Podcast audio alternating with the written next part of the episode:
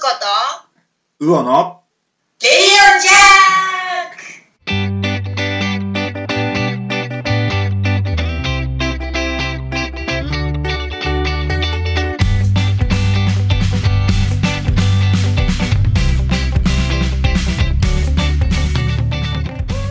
皆さん、えーおはようございます。日向あごです。今日はですね、えーこのレディオジャック珍しくちょっと、えー祝日のですねちょっとお昼もまだ迎えてないそんな時間帯にですねちょっと収録を今しているところです。まああの本当にオリンピックが始まろうとしているまあそんな日にですね、えーまあ僕ら、えこれからカズちゃんとですねこのレディオジャックをちょっと放送していこうかなとますので、ぜひ、えー皆さんにですね、これから聞いていただきたいなと思います。それではですね、えー僕の、えー相方のパーソナリティの、えー、カズちゃんをですね、お呼びしたいと思います。はい、それではカズちゃん、おはようございます。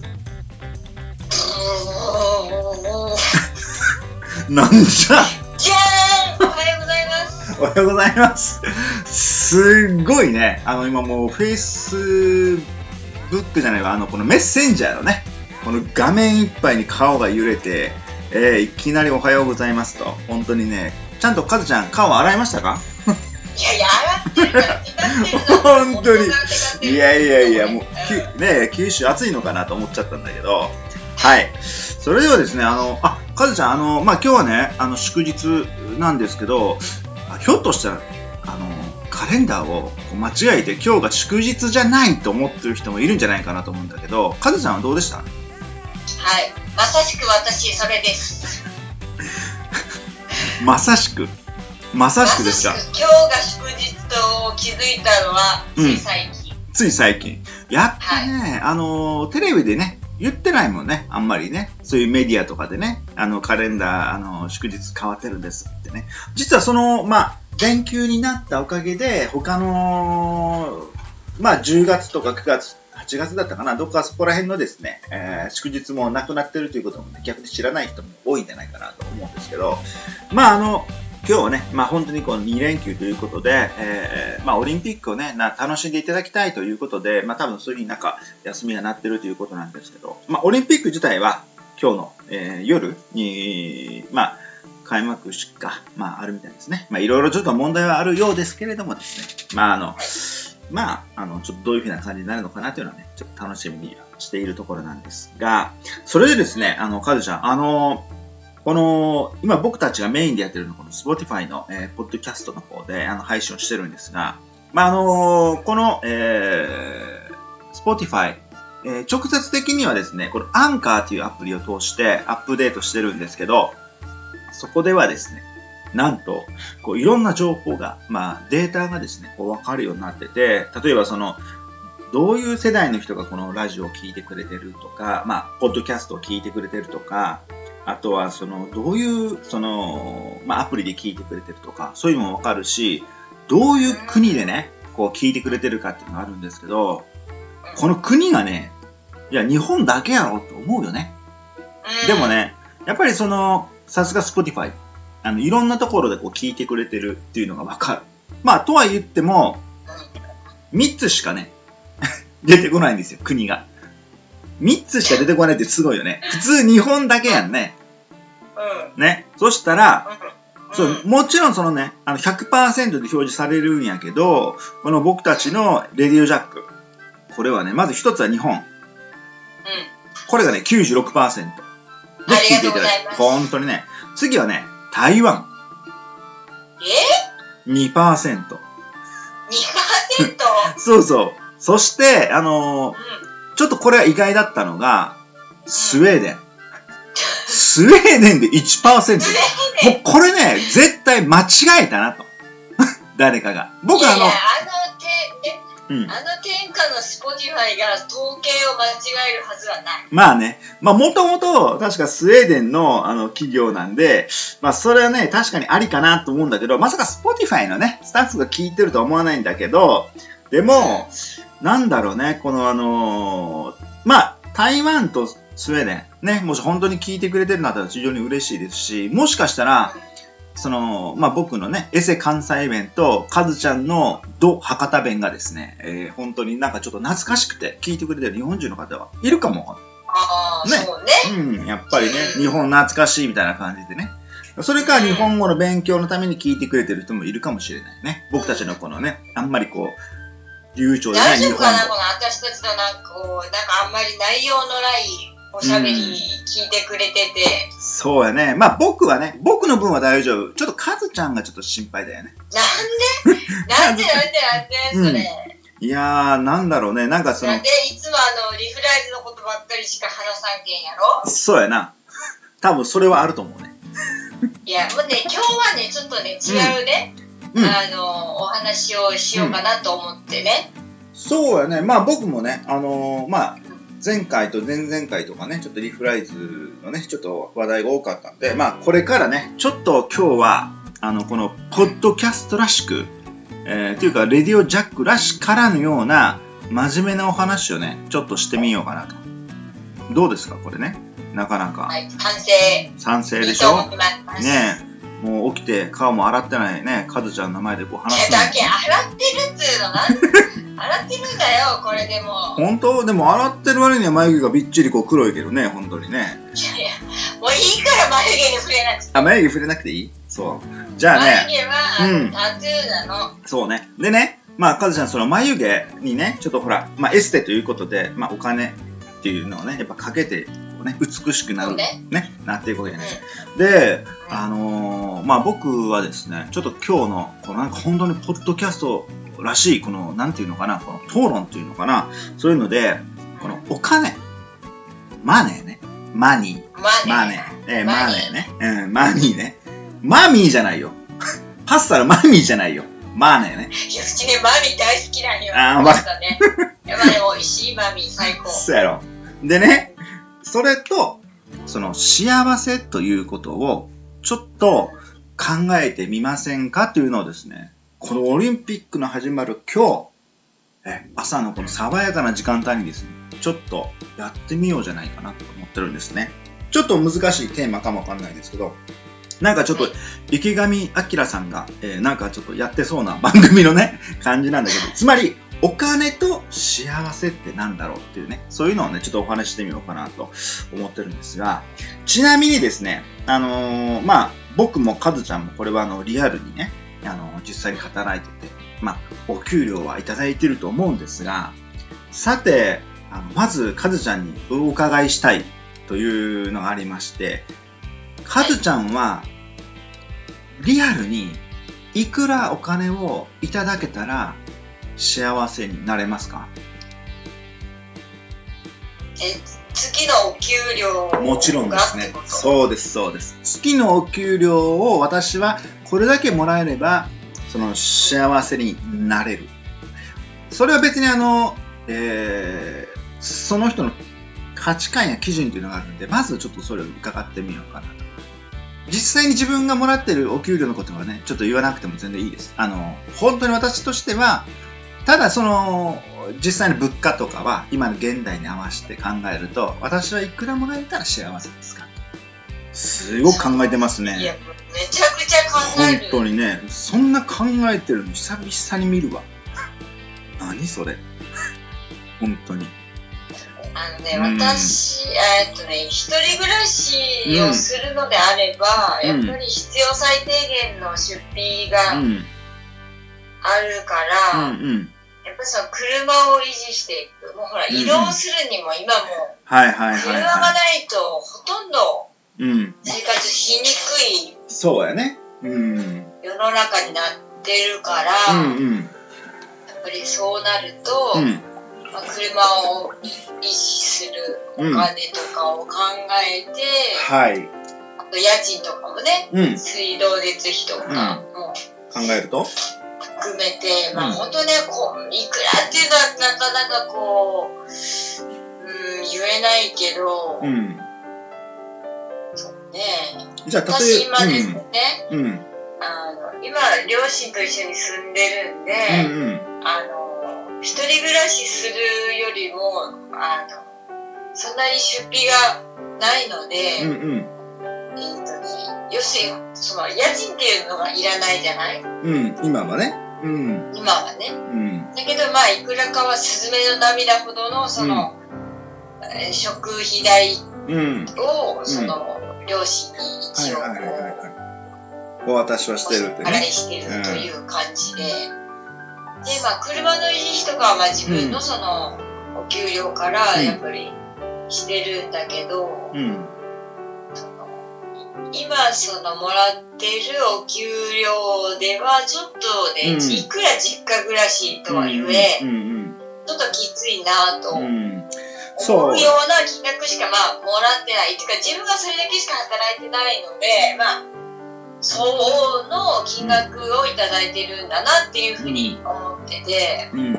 まあ、あの、そういうことをひっくるめてね、これ今ちょっとあの、討論なので、あの、討論でね、あの、今からこうお話をね、掘り下げていくところなので、例えばその、カズちゃんとしては、月50万円あったら幸せなんですか？月40万あったら幸せですか？とか、月30万あったら幸せですか？ってあるわけじゃないですか。だからそれは、じゃあ、どこでしょう？っていうのをちょっと今ね、伺いたい。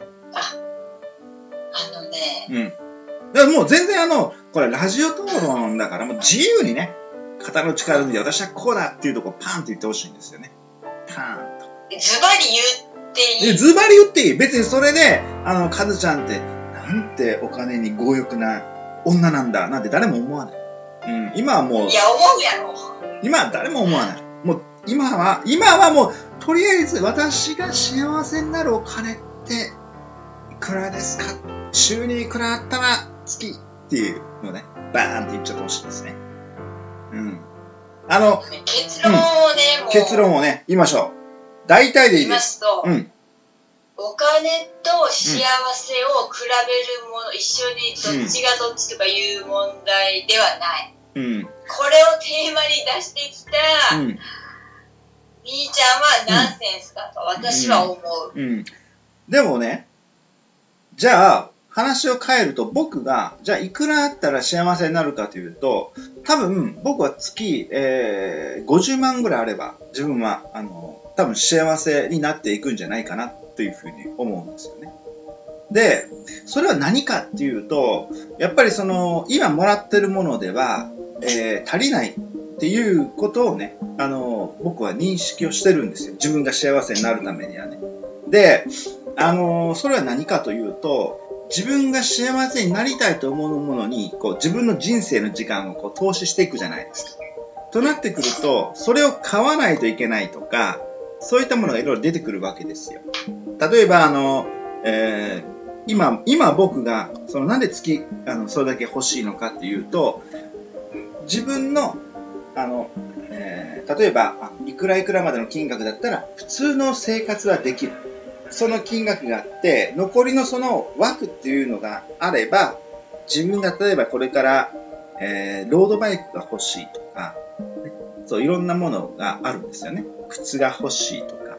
つまりその自分が今幸せになりたいものをしっかりと認識してて、そこに向かってこれだけの、えーお金っていうそのいろんなものに交換できる価値を持っていれば自分はきっと毎日が幸せになるだろうっていうふうに思うとやはりそれぐらいは必要だなっていうのが僕の中の、ね、こう理想としてあるんですだからそういうことを思うと例えばカズちゃんは今お金と幸せをあの同じように答えられないというふうに言った以上はその考えが根底にあるということはきっとお金がなくても幸せなんだっていうことなんですよ。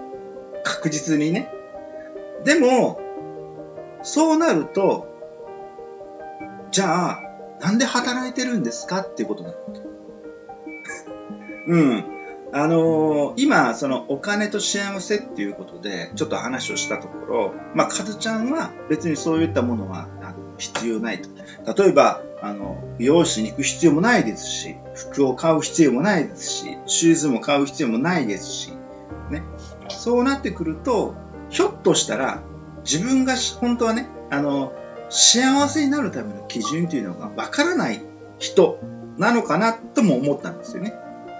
そう。幸せの基準がわからない人は、自分が幸せになるためのものとしてどういうものをね、こう世の中からいただいてやらないといけないかっていうのがわからないし、幸せになる基準がわからないということは、自分が何のために生きてるかっていうのも全くわからないっていうところなんですだけど、カズちゃんは、今言ったように、私の幸せの基準というのは、あの、そういうものじゃないと。だから、お金というものを、その、いただかなくても、私はこう、幸せでありますというふうに。まあ、今結論付けたということだよね。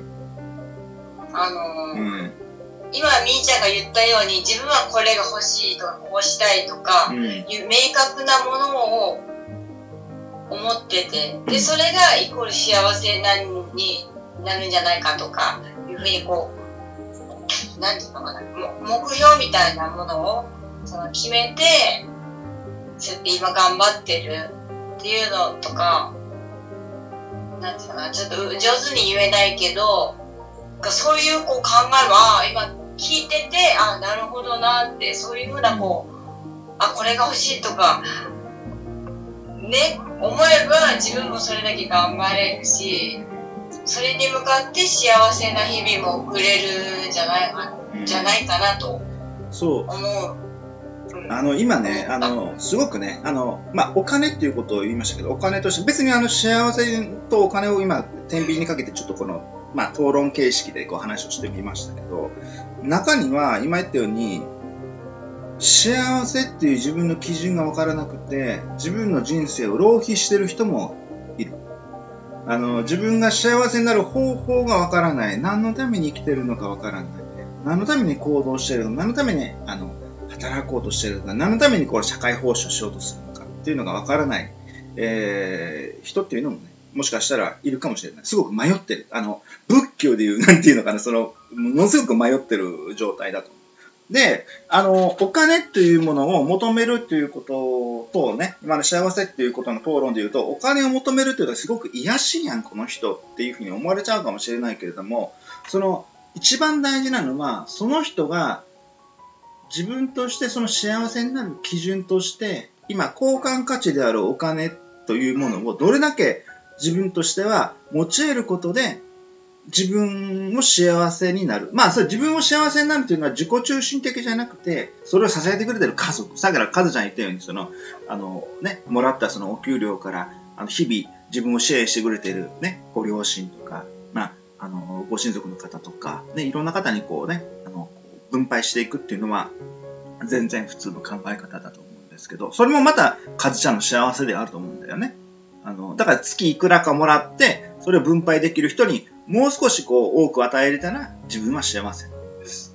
で、まあ、それは多分、カズちゃんこのね、ポッドキャストの今のこのラジオで、ちょっとあの、つつましくちょっとお話をしたんだと思うんだけど、本当はね、本当、いやいや、本当はね、僕ね、100, 100万ぐらい欲しいたいって言うかなと思って。突っ込まれたら、なんかね、うん、上手に答えれんと思うんだけど、私の本当のね、思ってることは、うん、突っ込まんで聞いてほしいんやけど、うんあの本当ね、まあ、恥ずかしいけど、うん、えーと、言えないぐらいの、少ないこう月の給料の中から、やっぱりなんていうのかな。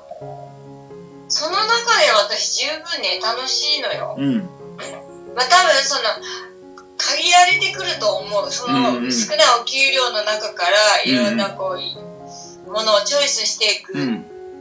のが選択肢が少ないとは思うんだけど私はでも十分幸せだし、うんうん、あのやっぱねなんかこう誰か言ってたあの人間の幸せってね少しの預貯金となんて言ってたかななんかねちょっとしたこう楽しいとか美味しいとか、うんうん、があれば生きていけるみたいなことを聞いたことがあったんよね。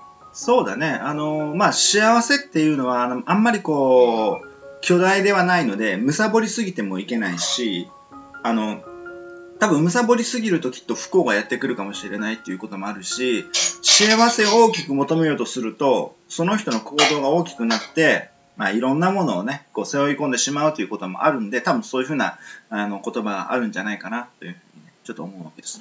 で、あのー、まあ、僕は今月ね、だいたい50万ぐらいあれば、まあ幸せかなって言ったけど、まあもしかしたら50万では全然足りなくて、100万ぐらいないといけないとか、150万ぐらいないといけないとか、多分あると思う。それで、今このラジオを聴いてる人たちで、まあ全然ね、あの、実際にリアルにいただいているそのお給料と、実際に自分があとこれだけあったら幸せになれるっていう価値を明確にお持ちでしあの毎日を生きていらっしゃる方はね非常に僕は素晴らしいと思ってる。だってやっぱり自分が幸せに足りないっていう不足を分かってるから自分が幸せになる方法を知ってる、うん、でそれが分からない人よりかは全然いいううん。本当にね。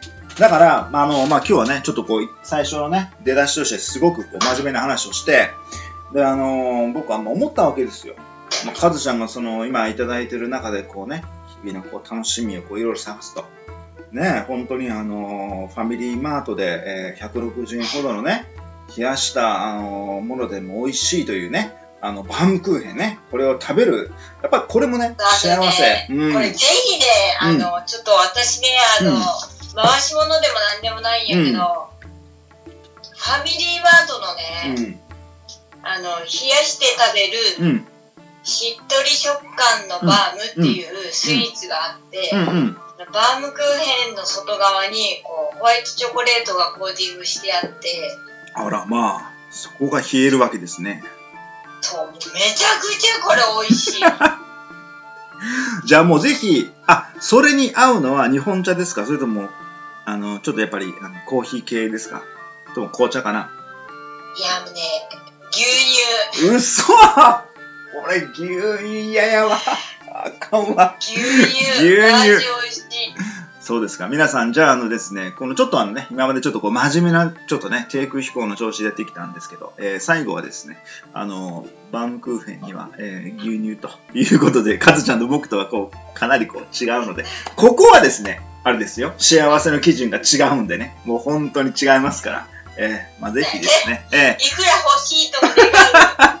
そうそうそうそう。私は今のままでいいという話。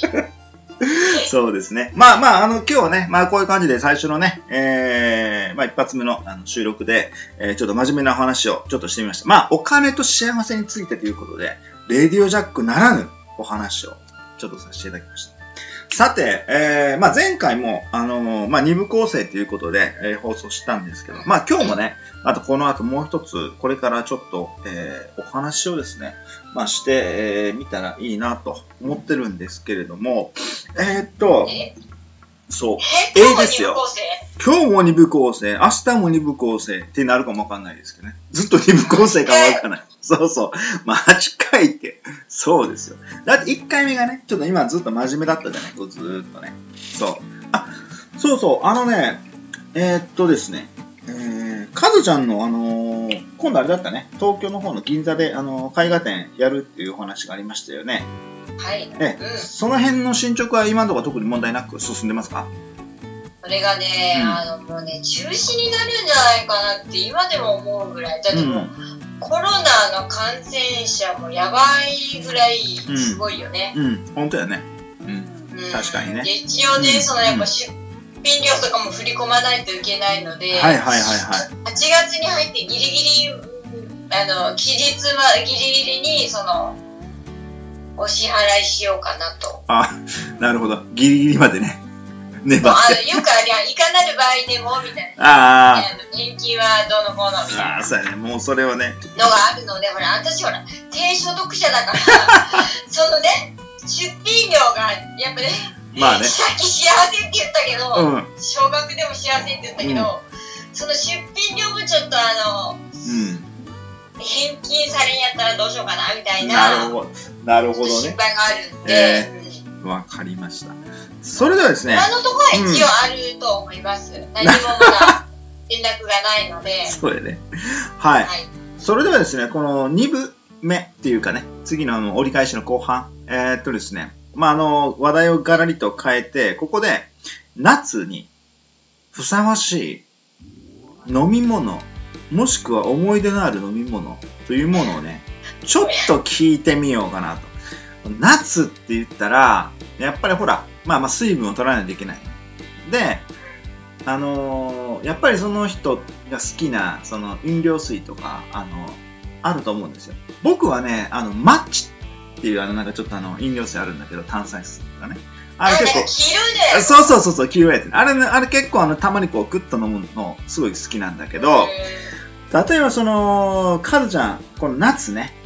私の夏っていうとこう何かこう思い出に残るような飲料水ってありますか？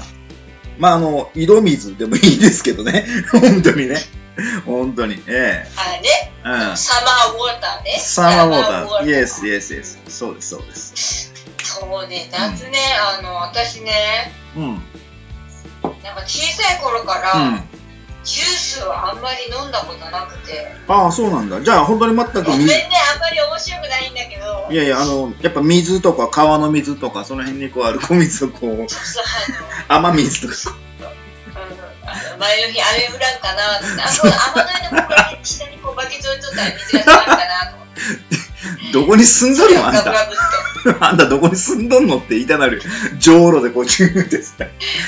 そんなこと言ってる場合じゃないですよ。あの、で、あの、まあ、ジュースはあんまり飲まない。あのー、まあ、要は糖分、ね、うん、うん、うんなるほどね。でね、でもやっぱりほら、あの、ぜもう全く飲まないことはないんで、やっぱり夏とかは炭酸が飲みたいなと思うし、うんうんうん、やっぱね、ほら、あの、いつも話してるけど、うん、やっぱお酒もね、炭酸が好きなんよね。うん、あ、確かにまあ、飲料水ではあるけどね。まあ、アルコールだけどね。うん、お酒もアルコールもね。あの、あのな、なんとかソーダとかがなるほどね。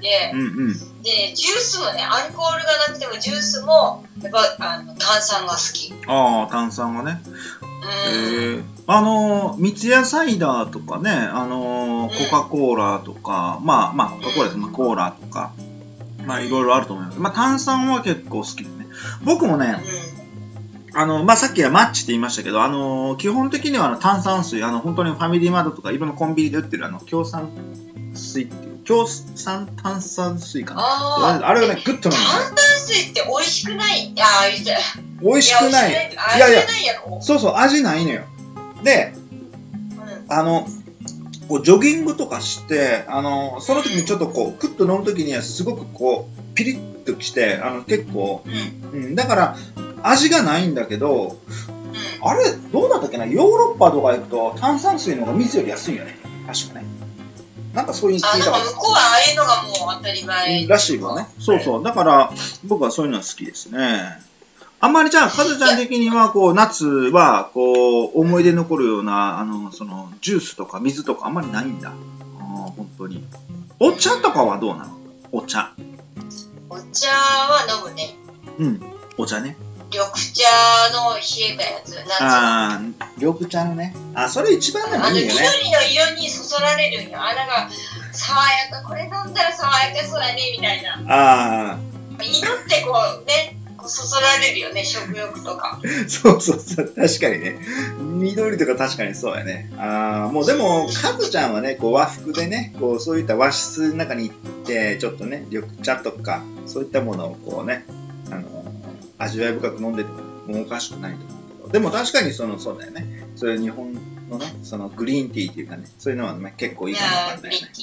じゃあ、あの、まあ、僕は最初にそれ振ったんだけど、その、夏のその思い出に残ってる飲み物ね。例えばその、あの炭酸水もそうなんだけど、じゃあ、まあ、お話できたんで、あの、お茶？お茶の時の日本の夏の和菓子って何がいい？和菓子ね。やっぱカズちゃんは結構その辺詳しくない？無意識にこうね、お客様とか来てね、こう出したりとかすることもあるかもわからないけども。和菓子、和菓子で結構ね、あの、お取り寄せするぐらい好きなのが一つあって。え、何が好きなの？お取り寄せするくせに商品名を今どうすれして。それ何羊羹？えっとね、あ、でね、確かに一年中なくて、うん、あの、果物の柿が取れる時期、秋口かな。秋口やな。うん、でも、その柿の中に白あんが入ってる。柿の中に白あんが入ってる。干し柿じゃない。ああ干し柿みたいなのの中に白あんが入って。ええー、そんなのがあるえっとねあれねどこやったかな岡山県の源吉兆庵とかっていうお店だったかな 源吉兆は。なんかもう、いかにもって感じだけど、多分きっと有名かもわかんない。やっぱね、人ってやっぱすごくお高いんだけど、んめちゃくちゃ美味しい。まあでもぜ、ひ皆さんお取り寄せしてください。えっ、と、みな、え、源吉兆庵。うん。源吉兆庵ね。ぜひね、皆さん、源吉兆庵さん。別にあの、カズちゃん何もそことね、あの、何かあるわけじゃないんだけど。そうですね回し物じゃございませんもう本当にね。そうそうそうそう。そうだよね。まあでも、僕さっきね、あの、羊羹の話をしたけど、あんまり羊羹とか食べない？旅館はあんまり、うん、食べないこともないけど、食べるよ。食べる？結構、あれって、茶色しかないんかな、羊羹って。いっつも思うんやけど、白とかってあんのかな？まあ、ウイローじゃないんでね、そういうのないかもわかんないけど、どうなん羊やろ羹ね、さすがに白は私も見たことない。見たことないよね。でもあるかも抹茶。はあるよね。抹あ茶だけ抹茶とかね緑、あるある。黒。うんあるある。あるね。ちなみにちょっとまたは和菓子流れで申し訳ないんだけど、博多近郊で有名な和菓子屋さんとか和菓子とかって結構ある？和菓子で、まあ、そうね、老舗うで、ん。あるかな。さすがみんなが美味しいっていうかどうかは、それはまた別問題だけど、ある、ある。ある。その、海老蔵様の歌舞伎とか見に行くときに、ちょっとこう、もし楽屋に持ってっても恥ずかしくないようなものがある。そうね、あるかな。まあ、あるね。でも、それはまあ、私の好みやっけ。そりゃそうやね。そりゃそうやね。うんそりゃそうやね。さっきの話じゃないけどね、あの牛乳かどっかっていう話だから。あの栗まんじゅうが美味しいお店もある。ああ、いいね。大阪ではひよこまんじゅうっていうのもあるけどね。あれもちょっと美味しいね。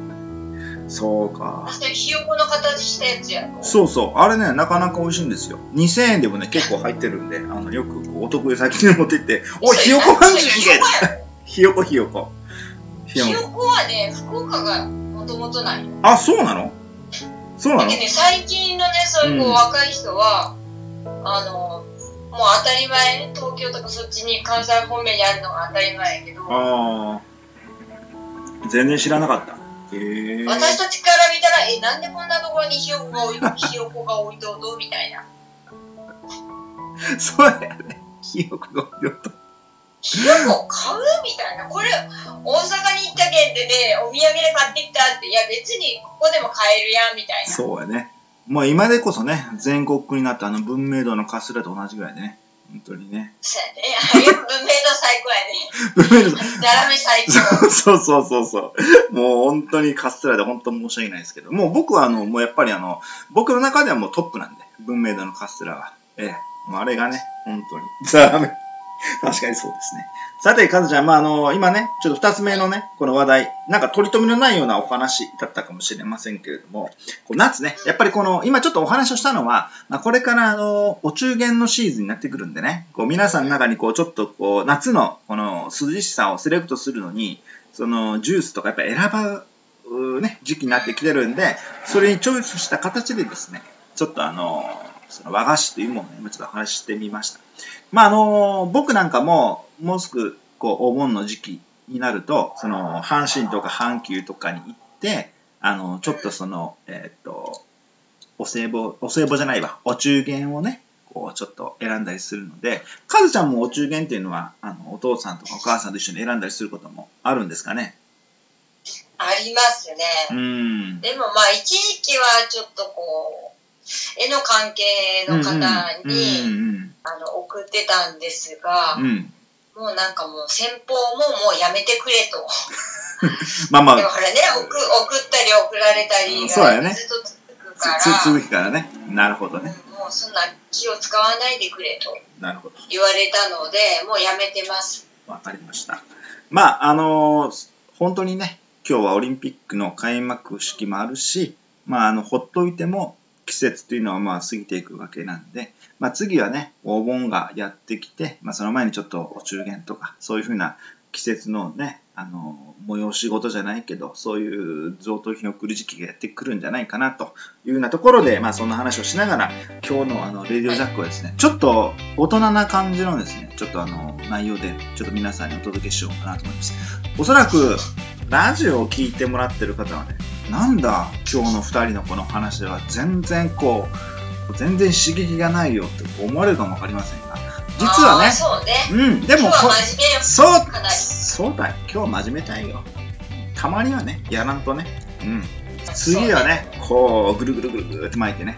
こうまたこうテンション上げてこうぜひ行きたいなと思ってます、まあ、今日はちょっとこう、えーいつものレディオジャックらしからぬような、まあ、放送をしたということでこれでですね、はい今日は終わらせていただこうかなと思いますはい、えー、それではですね、かずちゃん、また次回の放送でお会いしましょう。では、あの、暑い日ですが、えー、どうぞ楽しんで過ごしてください。それじゃあまた、かずちゃん。はいバイバイまたね今夜は東京オリンピックのですね、開幕式の、えー放送をですね、夜楽しみにされている方も多くいらっしゃるんじゃないかなと思います。また、あの、4連休の、え中日ということで、あの、移動されている方もいらっしゃるんじゃないかなと思います。えーまあ、コロナ、とても大きな、え問題ではあると思いますが、えそれでもですね、え僕たちの中で工夫して日常を作っていく必要があるのかなと、え僕も、えー、かずちゃんも思っています。今日はですね、えーお金と、えー幸せについてということと、まあ、あの夏の、えー飲み物について、まあ、あのこれからお盆に向けて、えーお中元の時期が来るということで、まあ、そういうことをですね隠した、えー題目としてちょっとお話をしてみました。えー本当にですね、日中暑い、えー日々が続きます。皆さん、え熱中症にならずにですね、ぜひ、え楽しい夏をですね、過ごしていただきたいと思います。それではまた、えお会いします。日向うおでした。